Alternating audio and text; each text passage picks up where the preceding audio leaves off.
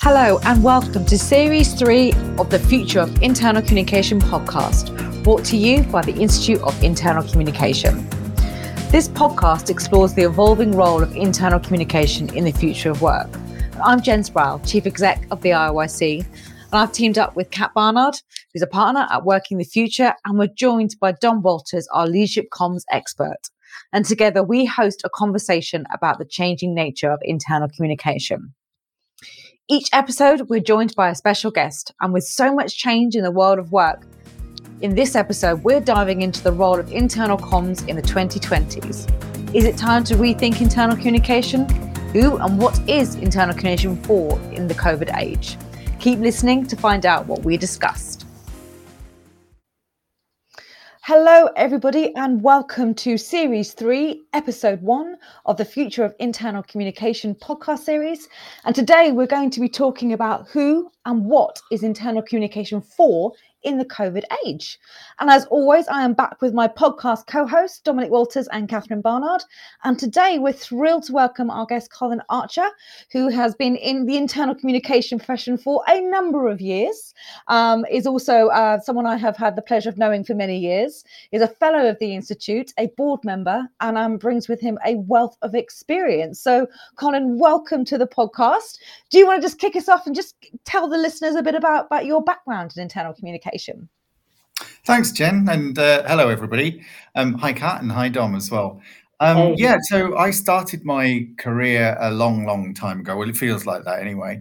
Um, and I started out in internal comms in um, utilities, and then from utilities moved into gas exploration and production, and from there to financial services, then retail, and then latterly, and perhaps controversially as well, I've been um, working in tobacco um, all of which kind of has given me a, a kind of great um, insight into the different challenges that different audiences present to us as internal communicators. So some of those people are, are obviously hard to reach. You know, the, the people in gas exploration and production are out there on rigs in the North Sea and um, tobacco manufacturing. You know, you've got people on the shop floor as well. But Perhaps some of the not so obviously hard to reach as well are in the call centers who are, you know, focused on their machines and have targets in terms of uh, computer time that they've got to reach every day.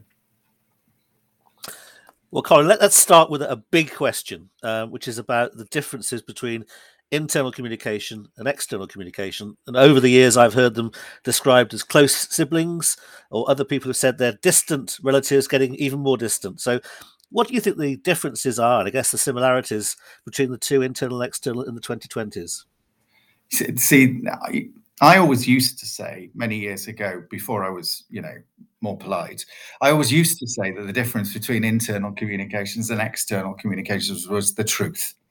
And um, I think, I think that what's happened is that actually um, our colleagues in in external communications are finding that actually they need to tell the truth a little bit more often these days too.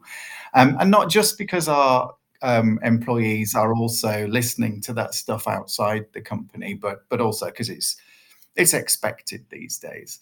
Um, but but all joking apart i think you know the, the big difference for me is is the audience and what we want the audience to do as, as a result of our communications the skill sets are slightly different too. So with external communication, you're, you know, and pardon me for oversimplifying this, you're trying to get somebody to pick up your story and run with it. Um, whereas with internal communications, I think perhaps you're pushing at an open door in a lot of cases because people have a vested interest. Um, it, you know, in both cases, you know, you've got to think about what's in it for the audience, but much more internally. I think you're really getting back to that stuff around, well, what do you want people to think, feel, and do as, as a result of, of this?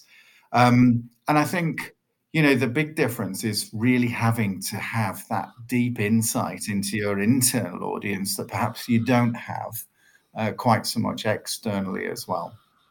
And do you think that's going to change much over the coming decade?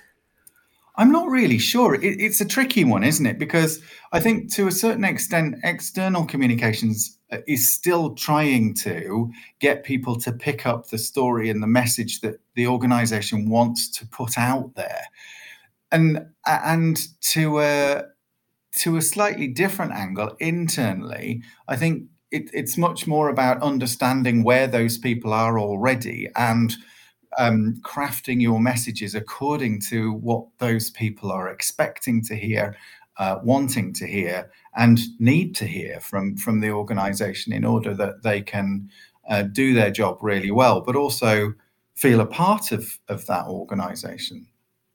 I think the other interesting aspect is culture. So internally your communications really have to reflect the culture of the organization. And perhaps that might be more aspirational in some cases because because obviously internal communications is a tool for shifting culture as much as anything um, in in terms of reflecting it. Um, and, and, I'm not sure that that is quite so much of a consideration externally, other than perhaps reflecting your um, your your culture to the outside world so that people understand what kind of an organization it is. But I, but I definitely think internally it, it culture is a much much bigger consideration. I think I think that's really really interesting. I th- uh, particularly against the backdrop of the great resignation. So we track you know at work in the future we're, we're continuously tracking work trends and the great resignation is kind of the response to how people feel that they were treated by their employers during successive lockdowns. Um, but even before the pandemic, we knew that the typical length of tenure of an employee was shortening. And actually, there's good reason to um, suggests that that today's employees that that their behavior is more akin to consumer than it is to what we traditionally perceive to be employee behavior. Because on my words entirely i think the trust bond has diminished. If you look at um, the last 20 years of employee engagement data which is collated by gallup you know, actually, when you look over that 20 year period, employee engagement has been as little as 13% globally and as and as much as 20% globally, which is pretty abysmal when you really think that through.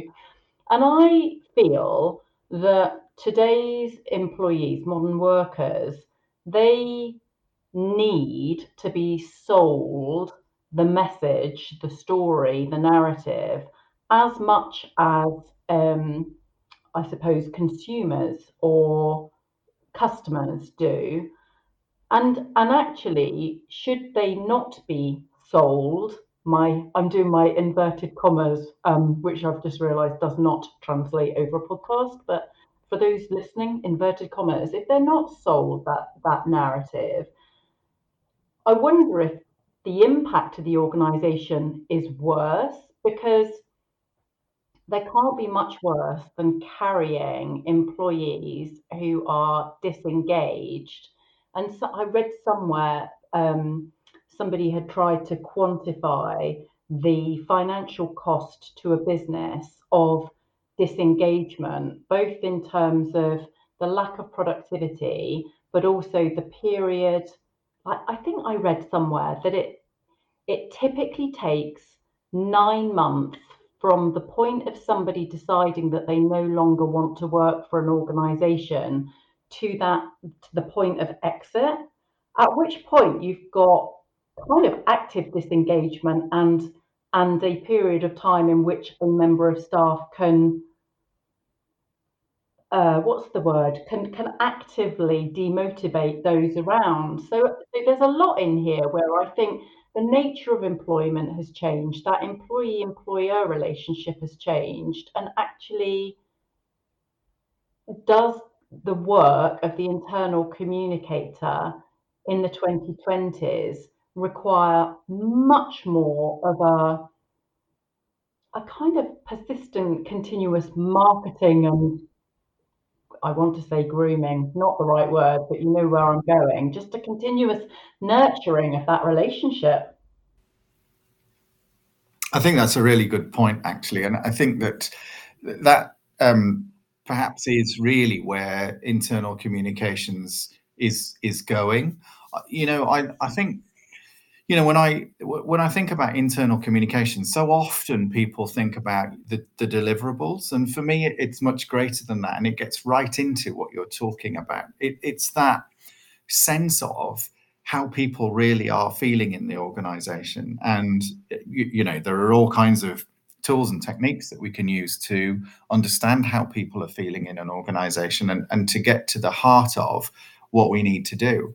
Um, but it is that entire engagement process that internal communications needs to have an eye on um, to make sure that we are not carrying those people who are actively disengaged and we are we are working with them.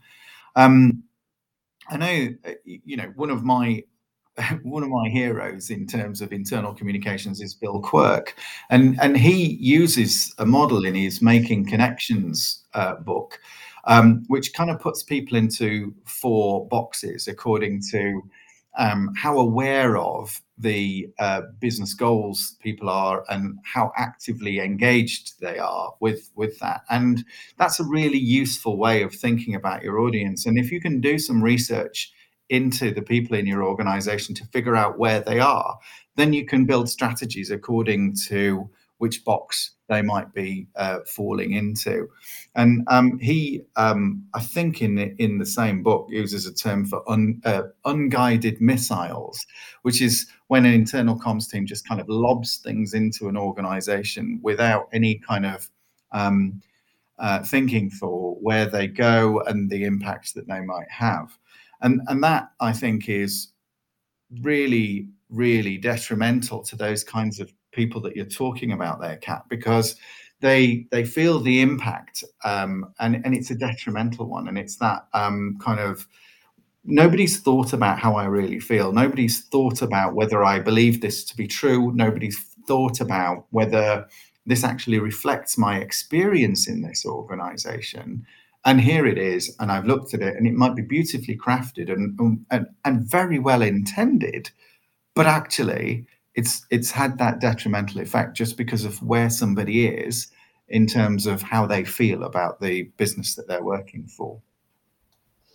Mm, I, I, think it's oh, sorry. I was just going to say it's like, and, and I know we've talked about this um, on this podcast with previous guests. It's as if the work has extended and we've shifted substantially away from words on a page and broadcast messaging to um, focusing in on how people feel. How do we not simply craft messages to enhance a feeling of belonging, but how do we actually physically step into our role and create that sense of connection and belonging within within our organizations Mm. Yeah, and I was just going to say as well, like for me, it's it's we're kind of in the business of emotion, but it, but and, and sometimes actually when you're in the business of emotion, you try and suggest that as a concept as opposed to buying in or selling in something and go, oh, has that got a business benefit? I think if anything, we have demonstrated being in the business of emotion um, from an internal point of view absolutely has a number of business benefits. I think I think this is also this interesting point, Colin. I wonder if you've got a perspective on this. Is as we, we talked about, you talked about, it's about deep insight, about audience understanding. It's about understanding how people think and feel rather than being a channel first, broadcast first mentality. Are, are we getting there as a profession to make that that shift as a mindset ourselves? Are we changing with that perception in mind, do you think? Because I still wonder sometimes, is there more we need to do to up the way we understand our audiences and the time we give investment into understanding our audiences, whereas opposed to going into understanding our channels. And, and I wonder if you think you've seen that change or that change is still working its way through in our profession. I um I genuinely think that that change is only just beginning in our profession. I think that as a profession, we have always focused on the deliverables and the channels and everything like that because they are the bedrock of what we uh, um, of what we do. Um, and without them, actually, there, there, people will begin to ask, well, what is internal comms for? Uh, but we are so much more than the people who send out the newsletter, as we used to be called, and and then the people who did the intranet, and then of course it's the people who do the videos and uh, all of the other stuff these days. But it, those those those are just the tools in our toolbox. We really do need to think more about this um, emotional kind of journey that we want people in our in, in our organizations to come with us on and i think that it, it's kind of a pivotal time. Cat talked about the great resignation and, and it's a pivotal time because of that. And and because of that i also think it's an opportunity for the profession. And um, it's also a bit dangerous because if we don't grasp that opportunity, somebody else will. Um, and that might be um, our colleagues in human resources. Uh, they're being the, probably the, the most likely candidates to steal that ground from out underneath us. Um, but we are the we are the ones I think uh, across a, a business who are more connected than any other function. Internal communications, I think, gives you a, the fantastic privilege of being able to go practically anywhere in an organization and ask the dumb question because you know you you kind of come with no agenda really. You're not part of hr you're not part of finance. So people don't suspect that you're there with some other ulterior motive. Um, you're there to learn. And that's what allows us to better connect people across organizations in a way that no other function can. So if we're not careful, I think that that opportunity about where are people on that emotional scale and, and, and their desire to want to be better understood and to feel part of a greater purpose is likely to be taken, you know, perhaps by colleagues in human resources because they are the people who deal with people. Um, communications in that world is then relegated to the um, to the lower end of the technical skills, which is about doing the writing, doing the filming, doing the recording of the podcast, and running the events and conferences.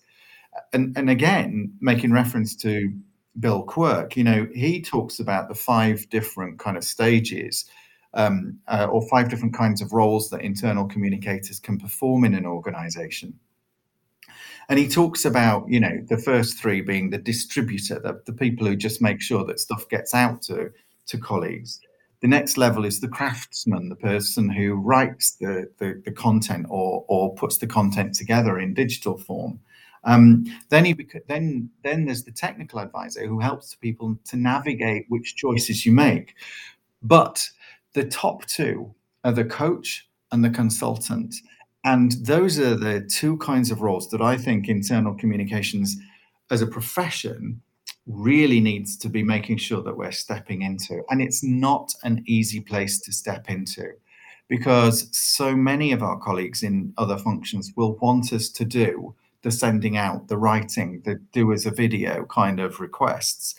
But actually, where we add most value is when we have done that thing where we've been out in an organization and we've asked the dumb questions, and we come back and we speak to our leaders and say, Did you know that this is happening here? Here's how we might resolve some of this. Did you know that these people are feeling like this here? Here's how I would suggest that we might approach that. Mm-hmm that's that's where we really add the value. That's where the great resignation is our fantastic opportunity. And that's where as a profession we're uniquely placed to do something. Mm. but there is that challenge that people still want us to do all of that other stuff. So for me when i listen to everything that you've just said there colin what i think about and I've, I've, I know Dom and, and Jen and I have been talking about this for a while, and certainly when we're looking at the future of the profession with our future of work hats on, I actually perceive there being an absolute business case for expanding the role and expanding the function because and and, and here's the challenge, I guess. What internal communicators bring to an organization can be quite hard to qualify and quantify. And therefore, in a world that is obsessed with return on investment, it's a harder one to measure. And yet, internal communication is the glue. If you think of all the other functions within an organization as being kind of the breeze blocks, you know, internal comms is is the cement, really. It enables anything and everything to happen. And I'm really interested in your references um, to Bill because we had him on uh, one of the episodes in the last series. And so, again, anyone that's listening today, you know, tune into all of the episodes because actually what we're starting to see is that there are these patterns and themes that keep re-emerging but I absolutely agree that the opportunity, the challenge and the opportunity for the profession is to step up and grab the, the, the land, if you like, because if you wait, you will be given kind of the scraps from the table after the org design teams and the HR and what have you have divided everything else up. And actually, you can't transactionalize communication because it is our human gift for building relationship. That's the nub of it. I, I was just going to build on that because I, have been like Colin, been working in telecommunications for a number of years. I think I could just about say this. Often internal communicators have been their own worst enemy because we have said, why won't they take us seriously? Isn't it terrible? We could do all these wonderful things. And yet, when we're presented with opportunities, to say we broadly, um, we don't always step up because we start talking about communication, we start talking about channels rather than about shifts in behaviors or about organizational needs or um, strategic needs. So I think now is a fantastic opportunity for us to do this because for the first not for the first time but the first time in a while organizations need the sort of stuff that internal communications can give them in order to survive because they need to attract good people keep the ones they've got that are good and they need to start to use people and work with people in different ways. So i just wanted to echo what you said. Now is the opportunity. If you're an internal communicator now thinking why can't i be taken more seriously? Now is the time. The climate probably won't be as good for you to do that in the near future as it is now. That was my that was me on my on my soapbox yeah, and I was just what I was going to say as well, Dom, Dom and Colin, to that point as well was this. Um, one of the things that I'm reflecting on is we can see all of this. This is clear opportunity. Ask questions, be out there, be consultative, be all of that. But we today we're talking about in the COVID age, if you know, hopefully that. So, but what is there a fear sometimes that because of that, we become more observed in our own four walls rather than because we can't visually be connected as much. And I'm thinking as well about the audiences that you talked about as well, Colin, at the beginning about, you know, those working in call centers or those working in really remote locations. We're not physically connecting with them anymore. So I sometimes wonder, worry that because of the way we're working, it's it, we as internal communicators suddenly then becoming more, I guess, insular looking rather than outward looking. Is there a way that to take the opportunity, we need to just push forward to really be out there because you can be visible, but it perhaps takes a different type of effort. And I wonder if if we're if we're if we're prioritizing that. I think that, I think that's a good question, and I think it's a question that we, we, we all need to ask ourselves. I mean, clearly, some people will be doing it uh, better than others, and I think you're right. Being um, working from home, uh, as we all have been doing, and, and some of us continue to do, it, it make it does make it more difficult. But at the same time, it actually makes it easier to reach um, more people in some ways, and you might not be able to reach them in the same way and make the same sort of deep personal contacts that you can when you're person to person, as it were. But um, I, I, think the opportunity is is still there, and it, it, it's there for us to grasp. Um, I think, you know, just to add to what you were saying, Dom, about sometimes we're our own worst enemy. I, I think we wait for permission um, and and uh, and sometimes we just need to get on and, and ask the questions and, and go out there into an organization and perhaps apologize afterwards if uh, if that's needed. Um, but you know thinking about all of the stuff that has been happening the great resignation and and, and people wanting to feel something different and connected in a different way we've got the opportunity to to go out there and start asking questions of people and to to really under, understand what's going on in our businesses and our organizations um, for, for me I, I think you're right, Cat. It is about stretching what internal communications is is is about, and it's about culture. It's about the experience of the employee in its entirety, and internal communications cannot be the group that fixes all of the um, entire breadth of that, but we can be the people who understand what's happening all the way across the breadth of the employee experience. And we can be the ones that say, there's a problem here. It's not in my skill set to fix it, but perhaps colleagues in HR, you might want to look at this. Or I think there's a problem here. And actually, we can do something about this with um, with some sort of communications intervention. And and I think it's I think it's having that deep insight into an organization and, and what's going on with it that allows internal communications to build on that entire experience view. Um, and perhaps perhaps perhaps actually we need to think of a, of a new name for what we do because perhaps internal communications is is a bit too limiting um, and and you know maybe as a profession as well that's that's what we focus on. And i know that you know here's a good example jen and i'm sorry about this um, but our awards you know how many of our awards in the past have been about the newsletter and the video and all of those kinds of things? Are we actually recognizing the right things ourselves?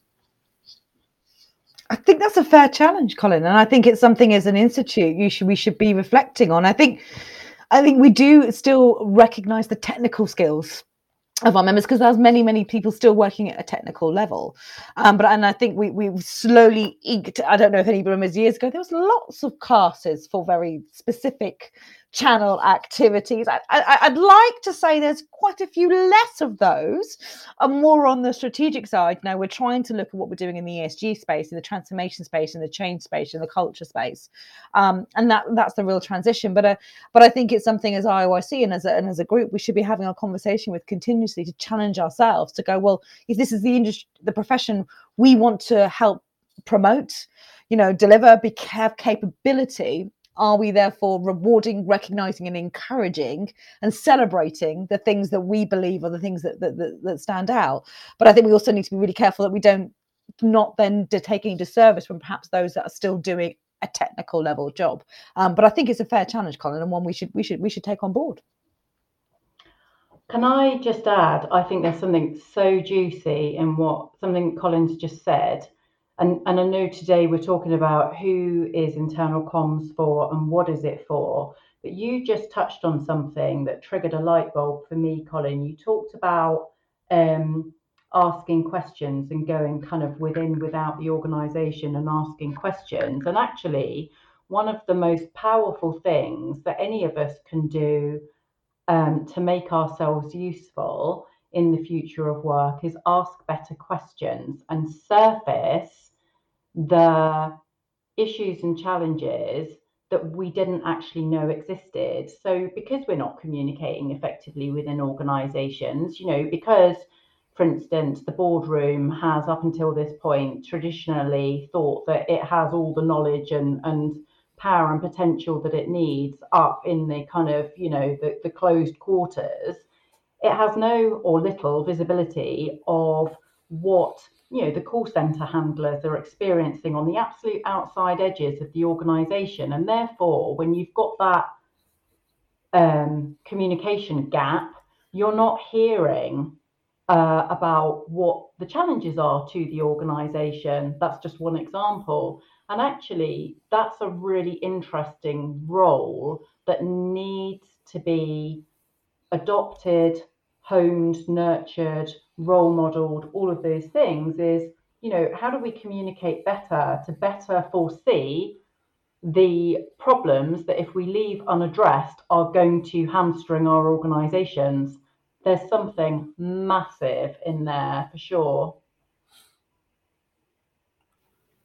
I think that's right, actually, and I think that um, you know m- many organisations will wait until the uh, annual or however regular it is employee survey to get the data on what, what's going on. But actually, um, as I've said before, going in there and asking the question gives us the insight in between that period that the survey goes on to to be able to say in a little bit more detail and with a little bit more color what's what's really going on and and that's the way i think that we are able to influence and to take the opportunity.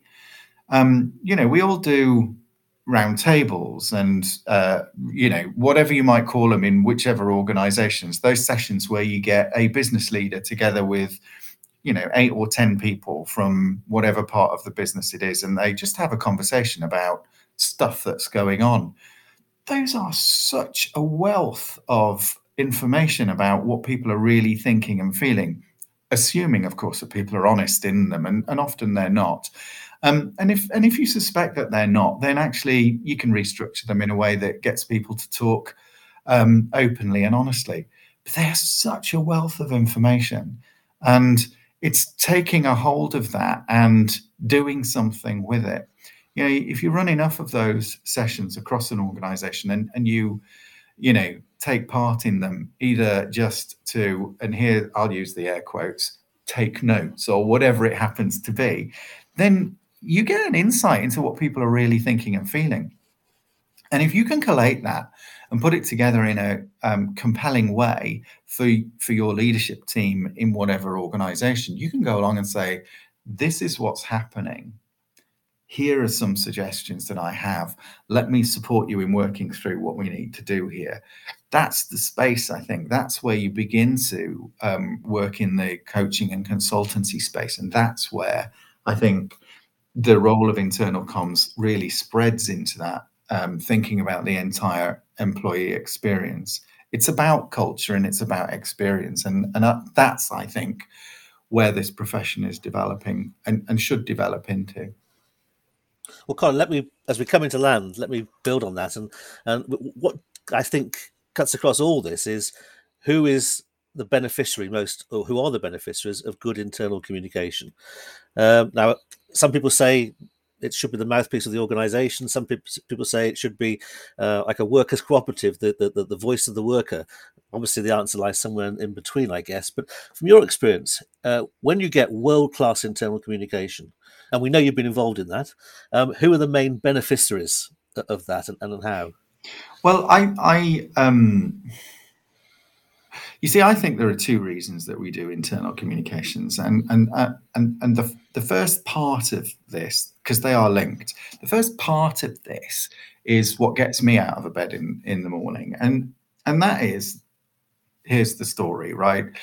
I don't know many people, if I know any people, who actually are, are, wealthy enough not to have to work for a living. And so the vast majority of us spend eight hours a day on average, five days a week, uh, doing something so that we can live, pay the bills, do whatever. Now, if that eight hours a day is something that makes you excited, makes you feel part of a larger purpose, makes you excited for what you're doing, then that eight hours is an eight hours well spent. And and that's what internal communications can do for people. It can make them feel that they are spending eight hours of their day in a worthwhile way that they enjoy and that they feel driven by. Now, that's what makes me excited. The fact that you can make such a difference to people's lives. That's the power of our profession. You make a difference to people's lives. And the commercial element of that is that those people who are excited, engaged, and feel driven deliver better for business. And that's what it's for. And that's who it's for. Now, me, I get excited about making a difference for people's lives. And it just so happens that that drives better business performance. Um, but that's the commercial reality. That's what we do it for. Brilliant. Thank you so much, Colin. There was, the, the, I think that's almost like a perfect note to, to end on. And it goes back to the thing that we talk about ROIC is that we matter at work and we're in the business of people making people feel like they matter at work.